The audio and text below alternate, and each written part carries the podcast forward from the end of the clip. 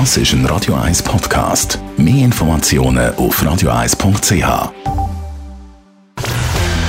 Roger gegen Markus. Zwei Standpunkte, zwei Meinungen, zwei Welten. Roger Schawinski gegen Markus Somm. Exklusiv auf Radio 1. Präsentiert von Dun Bradstreet. Ihrem Anbieter für Wirtschaftsinformationen. Egal ob bei Stammdaten, Risikomanagement, Marketing oder Compliance. Mit den Daten von Dun Bradstreet liegen Sie immer richtig. dnb.com/ch Roger gegen Marco der Montag. Eigentlich gibt es ja nur ein Thema. Aber wir reden dann trotzdem noch über den Kriegsrausch vom Berse und wir reden über den Donald Trump, der morgen soll verhaftet werden, sagt er. Also, reden wir zuerst über CS, wo die Schweizer Schütter haben wie lange nichts mehr. Emotional, glaube ich, ist der Swissair äh, und äh, dort, wo die äh, am Boden gestanden sind, noch grösser gewesen. Aber in Sachen Auswirkung auf die Wirtschaft, auf das ganze Land, ist das das Größte, was jetzt passiert ist, oder? Absolut. Ich glaube, das ist jetzt die größte Bankrott seit dem Zusammenbruch von der Nationalbahn. Und das der, im 19. Jahrhundert ein ganz schlimmer Bankrott damals. Aber CS ist so eine wichtige Institution von der Schweiz für 166 Jahre. Ist der Kern vom Finanzplatz, ist auch der Kern vom Aufstieg von Zürich als Finanzplatz. Es ist ist eine Katastrophe. Also wir müssen uns das ein bisschen aufschaffen, was das überhaupt ist. Gestern hat ja die Sonntagszeitung, wo du schreibst, hat geschrieben, die Fusion des Jahrhunderts. Heute auch CS Inserat redet, das sei jetzt eine Fusion gewesen. Das ist gar keine Fusion, das ist eine Übernahme. Dummes Zeug. Es ist eine Übernahme und es ist noch viel schlimmer. Es ist eine Übernahme, wo man den, der übernimmt, eigentlich fast gezwungen hat dazu. Und man hat ihm nachher so äh, nur noch Zückerchen gegeben und gesagt, du musst gar keine Auflagen haben und so weiter, weil es ist offensichtlich, die UBS hat zögert. Die UBS UBS hat das nicht unbedingt wollen. Es gibt gewisse Sachen, die bei der CS natürlich interessant sind für die UBS. Aber die Risiken sind unvorstellbar und von dem her hat man wirklich von der Behörde her auch fast betteln, habe ich das Gefühl, dass die UBS sagt, okay, dann nehmen wir halt das eigentlich. Ja, natürlich, die Situation ist ja völlig unattraktiv gewesen, wenn du notmäßig etwas musst verkaufen in no time und nur einen potenziellen Käufer hast. Das ist dir bei der Basel Zeitung leider nicht passiert. Dann Wieso leider? Du bist ein frecher Sieg. du mich okay, machen? streichen wir es leider. ist dir nicht passiert? Nein, dann lassen wir rein, das ist gut. Das ist tipptopp. Gut, also nein, aber, gleich, aber das aber ist natürlich klar, eine Situation, die niemand erleben will, der etwas verkaufen kaufen. Und vor allem, wenn es dann um so etwas Grosses geht, ist es noch viel, viel schlimmer. Das ist schon passiert, eigentlich ähnlich bei der Swissair. Dort hat man äh, da auch schnäppchenmäßig das verkauft. Heute ist das die Perle vom ganzen Konzern von der Lufthansa. Und ich habe das Gefühl, äh, wenn man gehört hat, 3 Milliarden für eine Grossbank aus der Schweiz, das ist fast noch ein extremes Schnäppchen. Später wird man sagen, das ist nicht gut gewesen. Genau, und ich finde, interessant ist ja vor allem, wir sind ja alle nicht an dieser Sitzung gewesen, aber nicht mich schon wundern, wie der Bundesrat da diskutiert und verhandelt hat. Weil erstens, glaube ich, ja, also man hätte die UBS natürlich schon mehr müssen unter Druck setzen und sagen, lasst mal, wenn ihr das nicht macht, dann machen wir auch in der Öffentlichkeit fertig. Aber ihr müsst gewisse Auflagen einfach akzeptieren. Es kann nicht sein, dass eben praktisch eine absolute Monopolbank entsteht in der Schweiz. Das ist ja ein Witz. Das ist ja gegen alles, was man in den letzten 13 Jahren probiert hat, herbeizuregulieren in dem Land oder besser gesagt überall im Westen. Also es ist ja absurd. Oder das Zweite, wo man auch wirklich hätte schon müssen mehr Druck machen glaube ich auch, man hätte wahrscheinlich müssen sagen, komm, dann verstaatlichen wir halt die Bank und schauen nachher weiter. Wir müssen das mal stabilisieren für ein Jahr oder so. Klar, ich weiß, personell wäre das schwierig gewesen. Man hat keine Leute, die das könnten machen, aber da hätte man halt auch gewisse ältere Herren wirklich müssen unter Druck, äh, nicht unter Druck setzen, aber wirklich bebetteln. Dort hätte man dann mal können ein gutes Salär in Aussicht stellen. Also als Historiker schaust du das ein bisschen auch aus äh, langer Sicht an. Darum frage ich dich jetzt, Markus, warum wieder die Schweiz? Ausländische Fluglinien haben überlebt, aber die beste Airline der Welt, Swissair, ist untergegangen. Andere Banken haben auch jetzt überlebt, aber die Banken mit dem Swiss Finish, auf dem wir so stolz sind, die sind äh, gefährdet und äh, also vor allem also CS natürlich und ist dank einem Flügelschlag vom Schmetterling einfach zusammengebrochen innerhalb von No Time. Warum haben die anderen im Ausland offenbar bessere Methoden zu überleben als unsere grossen wichtigen Schweizer Institutionen, Markus? Gut, als erstes würde ich sagen, es sind auch in Europa viele Banken untergegangen. Deutschland hat nur noch eine größere Bank, das ist auch extrem. Aber keine, und ist äh, viel grösser als wir, oder das Land. Aber ich glaube, die Schweiz ist einfach in dem Sinn extrem, dass wir so viele grosse Firmen hatten, die wirklich in der Weltliga spielen. Und ich glaube, dort ist das Problem. In den 90er Jahren haben sehr viele von diesen Managern einfach wirklich, die sind grösser wahnsinnig geworden. Ich, ich habe es ja auch zitiert. Ich meine, bei der CS, der Rainer Gut ist überzeugt CS wird Nummer eins an der Wall Street. Der Ospel hat es nachher auch wieder gemeint mit der UBS. Gleichzeitig Novartis, der Daniel Vasella, ist absolut überzeugt er werde das neue Pfizer, er werde da auch in Amerika, der absolut ist ja nur noch der Dan gewesen, oder der Magic Dan und so weiter. Die Leute haben sich völlig auf das Amerika eingelassen, gefühlt, wir, wir sind die Größten. Bei der ABB war es auch so gewesen, der Barnewig ist überzeugt ich kann General Electric von Europa machen. Die Zürich Versicherung hat völlig äh, jedes Maß verloren. Ich glaube, der Punkt ist, wir sind ein sehr kleines Land und haben aufgrund von gewissen institutionellen Vorzügen haben wir unglaublich viele gute, erfolgreiche Firmen gehabt, die aber gut sind, auch für einen Kleinstaat und nicht die Expansion kannst machen, wie das nachher die Gemeinden können Also du gibst ja nur eben dem Amerika-Abenteuer von diesen Firmen die Schuld. Äh, Finde ich falsch. Äh, die UBS hat es auch gemacht, in viel extremerem Maß und hat überlebt. Bei der CS ist etwas ganz anderes passiert. Schlechte Kommunikation, viele Skandale, Milliarden von Bussen und wie es am Schluss geheißen hat, Vertrauensbruch, miserable Kommunikation, obwohl die Bank gut kapitalisiert war und man hat nur auf das geschaut ganz stark auf das, äh, ist sie eben zusammengebrochen innerhalb von No Time. Ist das Hybris gewesen, dass wir alle zusammen, inklusive du und ich und der Bundesrat und alle anderen, uns gar nicht haben können vorstellen, dass so etwas passiert?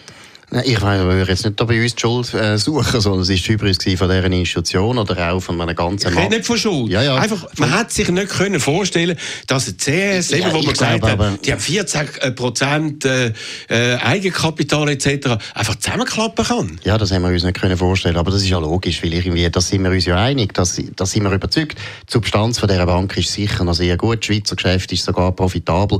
Aus dieser Schweizer Bank kannst du tot sicher, hättest du tot sicher wieder eine gute Bank Bank können machen Aber da muss man halt jetzt auch sagen, im letzten halben Jahr, die neue Führung hat das nicht geschafft, das Vertrauen wiederherzustellen. Ich glaube, der Flügelschlag aus Kalifornien, der hätte nie zu diesen Verheerungen geführt bei der Credit Suisse, wenn wir jetzt einen Grübel gehabt hätten an der Macht in der CS. Wenn einfach die Leute das Gefühl hätten, hey, da sind jetzt Manager am Werk, die schon dreimal gezeigt haben, dass sie eine Bank, die am Untergehen ist, können retten Und ich kann noch schnell etwas sagen wegen der UBS, wo du völlig recht hast, die haben sich erholt. Ich glaube, der Unterschied zwischen der UBS und der CS ist, dass die UBS immer wieder hat müssen durchs Tal der Tränen. Also ich meine, bei der Swissair sind sie schlecht, ganz schlecht angestanden am Schluss. Alle haben sie gehasst, während CS... Aber der Bank hat es nicht ausgemacht. Ja, das aber, aber trotzdem, ja, das Image war schlecht gewesen, während CS hat immer so, natürlich, weil sie auch Bank war vom Establishment, vor allem in Zürich, ist sie immer besser weggekommen. Das stimmt, das Schlimmste, Nein, Schlimmste ist der Lukas Mühlemann ist im Verwaltungsrat der Rainer Gut ist im Verwaltungsrat auch gewesen. Der Rainer Gut ist immer gut weggekommen in den Medien, in den meisten Medien haben ihn gejubelt, auch der Walter Kielholz ist nie richtig kritisiert worden, obwohl er sehr viele Fehler gemacht hat. Nein, das finde ich nicht. Die UBS ist immer härter dran genommen worden, weil die UBS ist ursprünglich eben auch keine Zürcher Bank gewesen, sondern eine Toggenburger und eine Winterthurer Bank. Es ist immer die CS gewesen, wo auch die Schweizer Medien und da auch die Zürich Zeitung immer geschützt haben. Und 2008, das glaube ich, ist das Perversiste, oder nicht das Perversiste, aber die UBS hat deswegen sich können erholen, weil sie so in Abgrund hineingerutscht sind. Und CS hat, muss man von heute sagen, leider eigentlich das zu gut überstanden und hat deswegen nicht die nötigen Konsequenzen gezogen. Also ist alles falsch natürlich, weil äh, CS und Urs Rohner, und Urs Rohner ist in den letzten Jahren mehr kritisiert worden als jeder andere Banker in der Schweiz je. Dax Lehmann übrigens am letzten Mittwochmorgen hat noch gesagt, wir brauchen keine Staatshilfe.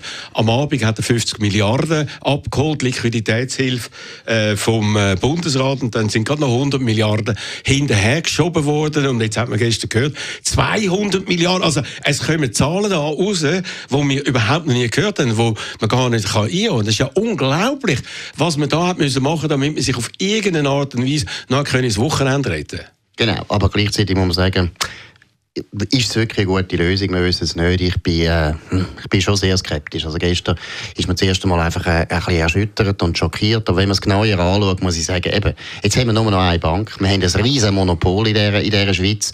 Wir haben eigentlich eine Bank, die noch bigger ist. Also die kann überhaupt nie mehr fehlen. Es ist noch viel verreckter. Also wenn ein UBS nachher in zehn Jahren in der Krise ist, dann können wir den Teilgenossenschaft zusammenpacken. Das ist eine nicht gute Entwicklung. Man hat null Auflagen gemacht, der UBS. Die UBS kann machen, was sie will mit dieser Bank.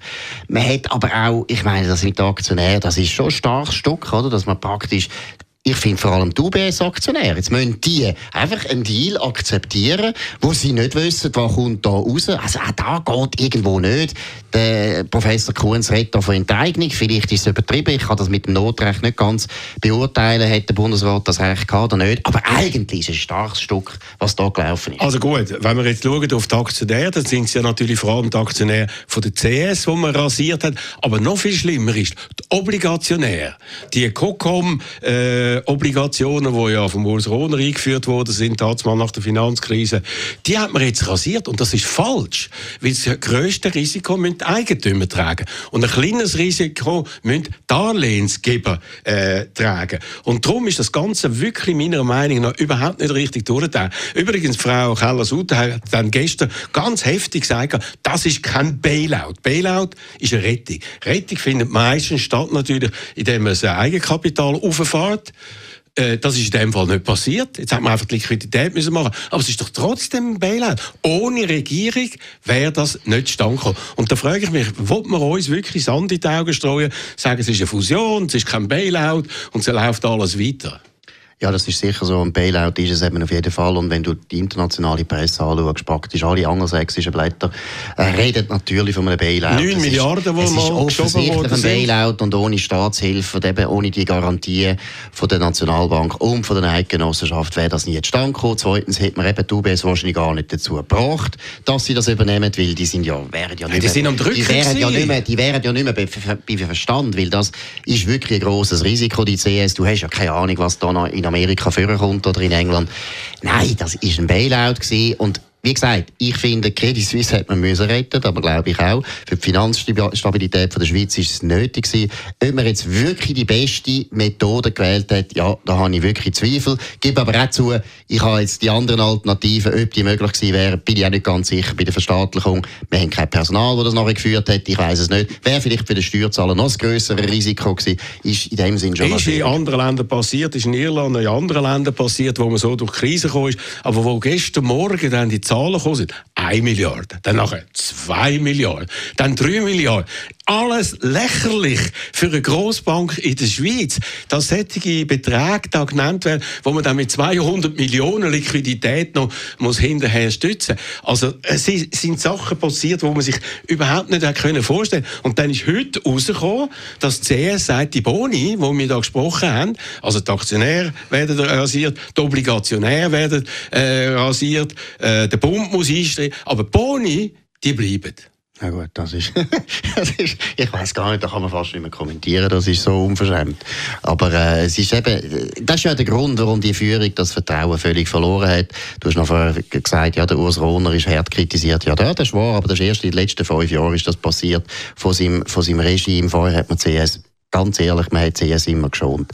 Aber noch eines, es ist letztlich, das finde ich ganz wichtig, es ist 30 Jahre Fehlentwicklung bei der CS. Ich glaube, das ganze Abenteuer Amerika war falsch gewesen, auch bei der UBS falsch bei der SBG Bankverein. Es ist ein riesen Fehler gewesen, die Vorstellung, dass wir bei der Schweizer in der Wall Street, an der Wall Street können reüssieren gegen, gegen die Haifisch, die amerikanischen. Das ist so absurd. Und ich meine, ich bin ja nur ein Journalist, kenne Amerika aber noch gut. Und die Vorstellung, dass du kannst irgendwie mit, äh, mit den Banker in der Wall Street kannst wirklich konkurrenzieren, die ist einfach, muss ich sagen, die ist weltfremd. Also, es geht ja natürlich noch weit. Es geht nicht nur um Banker an der Wall Street. Also ich bin ja lang befreundet mit dem Urs Rohner. Er hat mich nach Deutschland gebracht, zu Sat1, und wir sind nachher befreundet gewesen. Wir haben uns oft getroffen und hat mich hier und da verwundert. Ich mag mich erinnern, so an Tischgespräche, wo er gesagt hat, wo dann die ganzen Fälle so hängig sind in Amerika, denen zeige ich es dann, oder?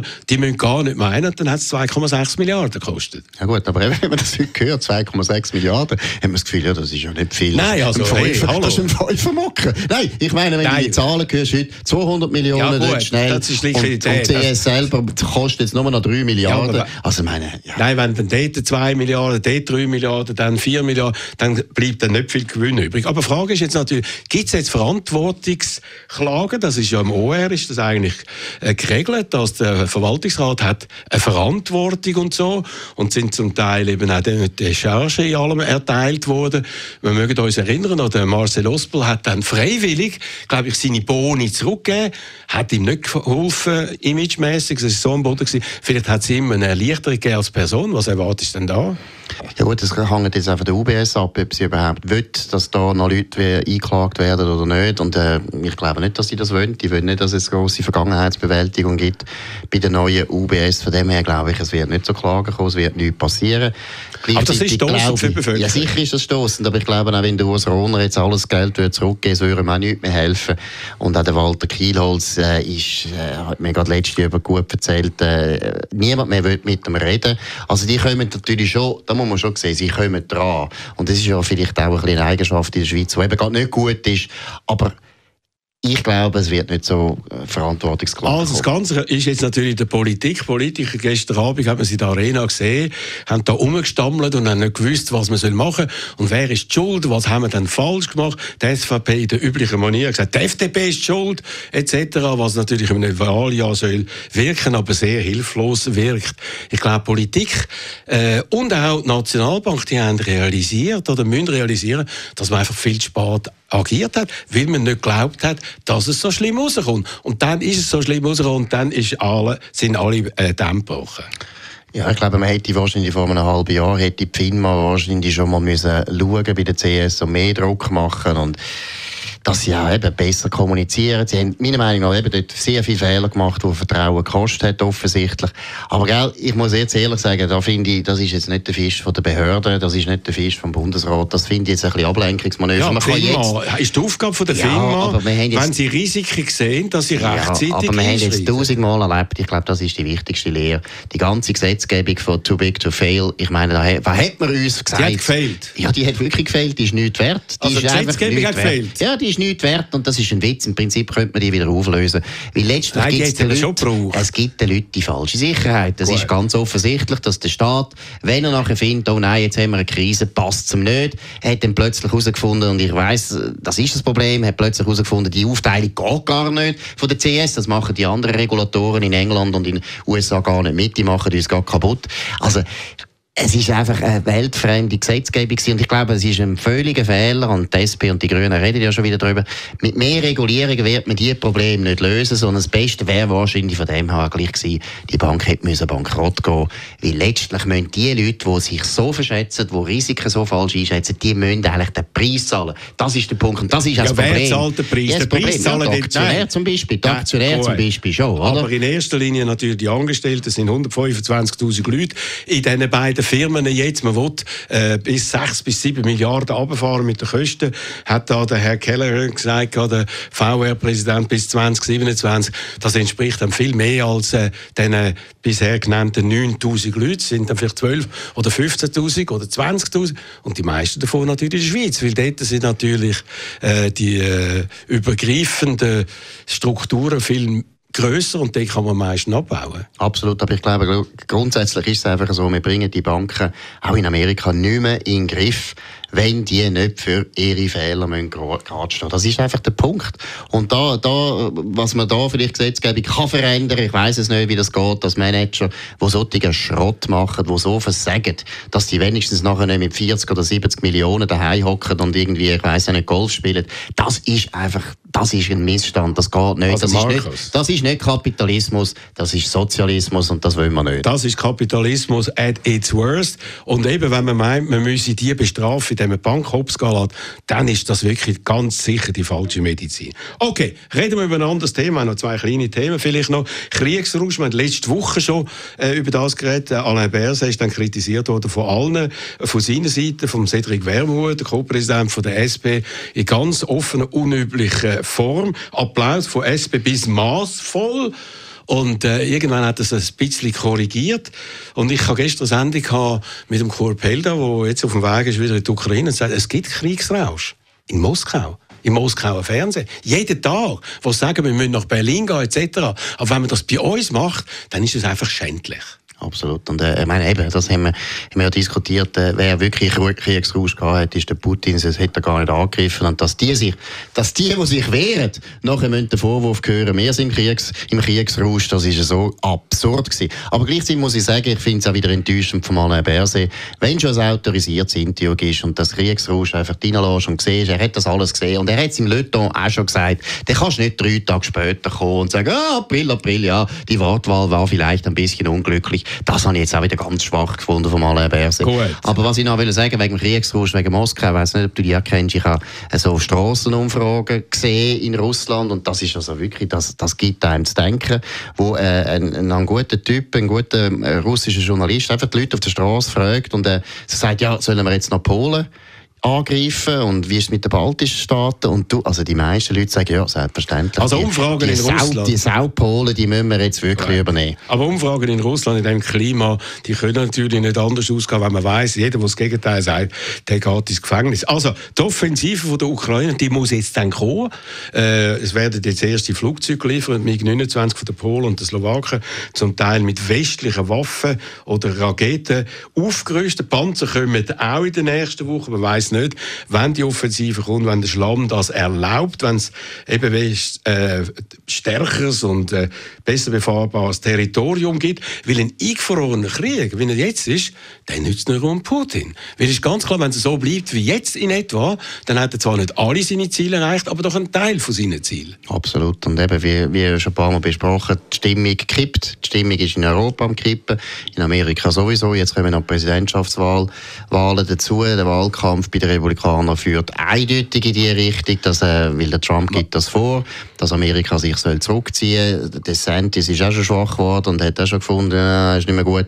Also das wird ganz, ganz gefährlich für die Ukraine. Die Ukraine muss jetzt ganz schnell etwas machen und etwas Erfolgreiches machen. Aber ich noch schnell etwas korrigieren. Ich finde das ein bisschen blöd, wenn man so sagt, ja, die armen Sicher in Russland, ja, die können auch nicht mehr sagen, was sie, was sie denken, weil äh, sonst kommen sie gerade ins Gefängnis. Also erstens in dieser Strassenumfrage hat es ein paar gegeben, die durchaus das Gegenteil gesagt haben und gesagt haben, nein, das wollen wir nicht und so weiter. Die braucht es immer, Sondern, zum zeigen, weißt, also ich will nicht ja. den Vergleich machen, ist ein Birrenweich, aber bei den Deutschen wo man 1935 eine Umfrage gemacht hat, haben schon sehr viele Leute an das geglaubt. Und ich glaube, das ist in Russland leider eben so. Es ist nicht einfach die Folge von der Propaganda, sondern die Russen selber sind jetzt mittlerweile überzeugt, das steht uns zu. Ich meine, wenn die gehört hast, wie die über die Ukraine reden, da wird es da schlecht. Also das ist eine ganz starke Stimme. Aber ich bin völlig überrascht, was ich da jetzt von dir gehört habe. Markus, was ist mit dir passiert? Wieso? Also du hast gesagt, also nicht nur der Trump ist gegen die Hilfe an die Ukraine, sondern jetzt auch Ron DeSantis, also sein einzig ernsthafter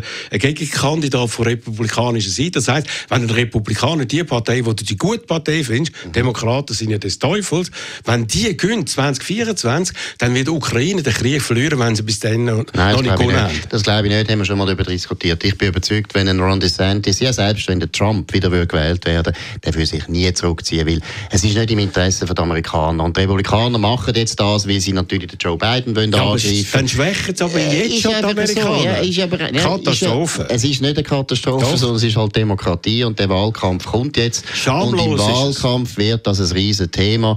Letztlich ist es gut, man muss es ja diskutieren, aber es ist sicher so, dass für die Ukraine die nächsten eineinhalb Jahre nicht lustig sind. Die Unterstützung in Amerika, die ist am Bröckeln. Also, was sagst denn du dazu, wenn der Ron DeSantis, der in der Umfrage noch knapp hinter dem Trump ist, sagt, das ist ein territorialer Konflikt. Geht uns in äh, Amerika eigentlich nichts an? Was sagst du da dazu? Das ist falsch. Das ist birrenweich. Das ist, für da muss man auch kritisieren. Aber gleichzeitig ist mir er klar. Aber. Ja, aber es ist Wahlkampf. Im Wahlkampf Nein. sagen die Leute noch viel dummes Zeug. Ja, das der Ron DeSantis, der Ron DeSantis es gibt noch so viele andere Sachen, ja, wo man sagen kann. DeSantis ist einer der erfolgreichsten, besten Gouverneure, die es gibt. Er ist unglaublich wichtig für die Zukunft der Republikaner, auch von uns im Westen, die liberal denken. Das ist ganz wichtig. Aber dass der es eigentlich erzählt, jetzt, was den Krieg betrifft, weil der Trump eine ganz starke Position jetzt bezogen hat, das ist mir völlig klar. Nein, ich bedauere das, aber man kann es nicht ändern. Äh, man kann es ändern und man muss vor allem auch als Historiker, solltest du das machen, schauen, dass die Isolationisten in Amerika seit den 30er Jahren, die hat es immer gegeben, von Charles Lindbergh über andere, äh, die wollen, dass Amerika aus allen Konflikten raus die haben immer verloren. Die haben Eben. immer Eben. verloren. Deshalb werden auch die verlieren. Die werden jetzt, die Republikaner werden zwar, wenn sie nicht mit dem Trump kommen, sondern mit dem DeSantis, werden sie die Wahlen gewinnen. Und zwar Nein, mit, ja, er ist auch Nein. Isolationist. Nein, das spielt keine Rolle. Sie wird, weißt, da weißt du auch, du kennst Amerika auch sehr gut. Außenpolitik ist eigentlich nicht so ein Wahnsinnsthema. Aber wird's jetzt? Könnte werden, weil der Trump hat natürlich die Wahlen 16 auch gewonnen wegen dem Irakkrieg. Da muss man sehen, dort hat er eben natürlich als Erster kritisiert, aus rechter Position. Das ist speziell. Der gewesen. Irakkrieg? Ja, natürlich. Ja, natürlich. Er ist genau aus dem Grund ist er so erfolgreich gewesen, weil er als Erster den George W. Bush kritisiert hat, dass der Irakkrieg ein Fehler war. Das ist ganz, ganz wichtig gewesen George für seinen W. Bush Erfolg. ist weit weg gewesen. Nein, das stimmt überhaupt nicht. Roger, da bist du schlecht Okay, informiert. also. Ganz wichtig gewesen. Gut, also, reden wir doch jetzt über den Donald Trump, weil der hat etwas vor morgen. Einfach Risiken erkennen. Einfach die richtigen Businesspartner auswählen. Einfach keinen Verlust mehr machen. Einfach und schnell als Unternehmen wachsen und einfach wieder mehr Zeit für die wichtigen Dinge im Leben haben. Lassen Sie Risikodaten für Ihr Business arbeiten. Daten von Dun Bradstreet. dnb.com/ch Donald Trump hat äh, gemeldet, er werde morgen verhaftet in New York. Er hat mehrere Verfahren am Hals. Beim ersten droht jetzt eine Nachlage. Es geht um eine Schmiergeldaffäre von 130.000 Dollar, die er an einer Pornodarstellerin, mit der er eine Affäre gehabt hat, gezahlt hat und dann falsch verbucht hat in seinen Büchern. Und äh, sein damaliger Anwalt hat wegen dem äh, ins Gefängnis müssen gehen und ist für drei Jahre verurteilt worden. Und das kommt jetzt möglicherweise äh, zur Anklage, zur ersten Anklage. Und was macht der Donald Trump? Er ruft seine Anhänger zu Protest auf und sagt ähnliches wie vor dem 6. Januar und dem Sturm aufs Kapitol, wörtlich Take your country back. Mhm. Also ich glaube, das ist der Grund, warum er die Wahlen nie mehr wird gewinnen Weil äh, Donald Trump redet eigentlich nur noch für sich selber. Es geht ihm nur noch um sich selber. Er ist 2016 gewählt worden, weil er gesagt hat, ich schaue für euch. Und er hat von den Sorgen geredet, die sehr viele Leute in Amerika hatten und niemand ausgesprochen hat. Deshalb haben sie ihn gewählt. Und jetzt eigentlich seit der Abwahl redet er nur noch über sich, über seine Sorgen, über seine verlorene Wahl, über den Beschiss und so weiter, was ihm alles widerfahren ist. Und das interessiert die Leute nicht. Ich bin überzeugt, ich finde es super, er soll nur so weitermachen, weil letztlich muss er unbedingt weg. Das ist absolut entscheidend für die Republikaner, weil er wird keine Wahlen mehr gewinnen. Da kann er machen, was er will. Und wenn die Republikaner die nächsten Wahlen verlieren, dann auch gute Nacht für die Schweiz. Also man muss sich jetzt ja vorstellen, wie das Ganze abläuft. Er kommt nach New York, äh, muss auf den Posten gehen, muss Fingerabdrücke geben. Da gibt es einen sogenannten Mugshot, wie man ja aus Serien und äh, aus Filmen immer wieder kennt, von allen Seiten etc. Also absolut peinlich und das an einem Ex-Präsident und zwar bei einem Verfahren, wo man kann sagen, das ist das Banalste von allen, aber nach dem Grundsatz, äh, alle sind vor dem Gesetz gleich, äh, sagen die, das muss äh, einfach durchgeführt werden. Und anders als du das sagst, wird, so wird in Amerika das Ganze äh, analysiert, dass sie am Anfang bei seinen Anhängern sogar noch mehr Sympathie einbringen, weil sie sagen, es stimmt eben, man verurteilt ihn immer und man verfolgt ihn etc. und er ist trotzdem immer ein Opfer, aber natürlich langfristig, wenn dann die allgemeinen Wahlen kommen, dort wird es ihm schaden. Ja gut, also das sind natürlich die linke Journalisten und linke Medien, die du da zitierst und du liest ja vor allem die, deshalb hast du den Eindruck, rechts tönt es ganz anders. Und dort ist völlig Was klar. heisst das? Äh? Ja, dort ist völlig Erzähl klar du, du bist der. Boss Es gibt die einen, die einen, die Trump unbedingt weiter wollen unterstützen und die sagen natürlich, ja, das ist super, das hilft uns, weil er wird zum Opfer. Also? Und die andere Hälfte, die der Meinung ist, der Trump wird nie mehr gewinnen, ist absolut überzeugt, dass ihm das schadet. Und es ist völlig klar, dass deshalb die linken Medien, die wollen unbedingt, dass er das Theater macht, weil umso mehr er die wahnsinnige, wie soll ich sagen, loyale Basis, die er hat, immer firing up, firing up und so weiter, dann hat er die 30 Prozent auf sicher, aber er wird völlig unwählbar für die anderen 30 Prozent und das ist ja genau da, was die Linken Also, was passiert morgen? Wird das passieren? Ich glaube nicht. Es passiert nicht. glaub's auch nicht, es gibt ist so auch keinen grossen Aufstand etc. Und ich meine, der äh, Anwalt oder der Staatsanwalt, der das Ganze führt, der wird sicher nicht an dem Tag, wo der Trump vorausgesehen hat, äh, gesagt hat und die Leute aufgefordert hat, nach New Um sich für den Trump zu wehren, take your country back, wird er das sicher morgen nicht machen. Ja, genau. Und vor allem wird er aber auch eben nicht mehr glaubwürdig. Es geht eben nicht ums Country, es geht nur noch um den Herrn Trump. Und das ist ein riesen Problem. Und deshalb wird er nie mehr Mehrheit haben. Selbst bei den Leuten, die eigentlich seine Wähler sollten sein, wird er da nicht mehr sehr beliebt sein. Also, neue Töne von Markus Sommer Nein, ist der das sind Meinung... nicht neue Töne, das habe ich schon ein paar Mal gesagt. Nein, ja klar, aber jetzt wird es immer extremer und vor allem sagst du auch eben, äh, die Republikaner, die da gegen Ukraine-Hilfe sind, äh, die erzählen das nur, aber die glauben das nicht. Also, es weicht sich da etwas auf und möglicherweise sind die Demokraten und der Joe Biden trotz deiner Kritiken doch nicht so schlecht für Amerika. Das hast du jetzt am Schluss noch sagen. Mal, Joe Biden ist eine Katastrophe Gut. für Amerika. Das wolltest du am. Schluss sagen. Für die Ukraine nicht, das Gut. ist klar.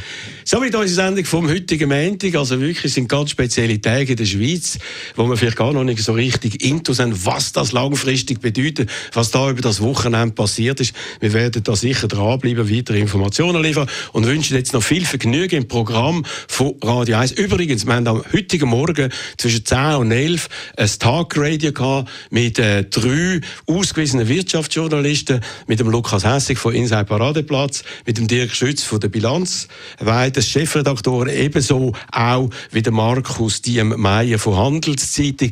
Das wiederholen wir heute Abend um 7 Uhr und man kann dort noch weitere wichtige Informationen zu dem äh, absolut sensationellen und katastrophalen Ereignis erfahren. Jetzt viel Vergnügen im Programm von Radio 1. Schönen Abend und viel Vergnügen. Shortlist auf Radio 1. Das ist ein Radio 1 Podcast. Mehr Informationen auf radio1.ch.